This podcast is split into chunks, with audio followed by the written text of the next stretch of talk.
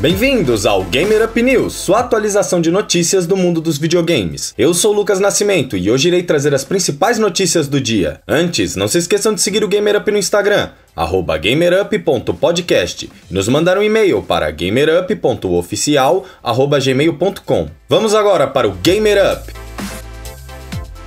Começando esse programa com uma boa notícia para os amantes da Nintendo. O Super Nintendo World, o parque de diversões da Nintendo, será inaugurado no dia 4 de fevereiro. Confira na descrição o vídeo de divulgação do parque. A notícia ruim é que é somente no Japão.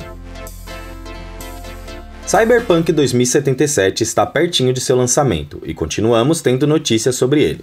Dessa vez, sobre os DLCs do game, que inicialmente estavam previstos para serem anunciados antes do lançamento do jogo, mas devido aos adiamentos do game, agora eles serão anunciados somente em 2021. Não só isso, mas também tivemos a confirmação de que os saves do game no PlayStation 4 poderão ser transferidos para o PlayStation 5. Por fim, a CD Projekt Red confirmou que Cyberpunk superou The Witcher 3 nas pré-vendas, mas os números não foram divulgados. Cyberpunk 2077 chega no dia 10 de dezembro.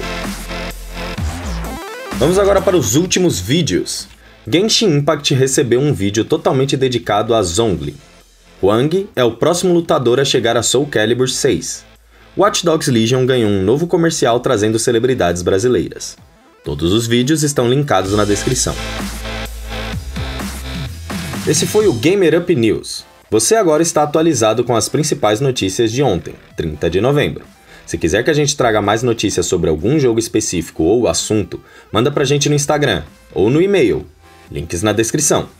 O Gamer Up sai de terça a sábado, toda madrugada, para você que ainda está acordado dormir sabendo das principais notícias, ou para você que acordou cedo começar o dia já atualizado.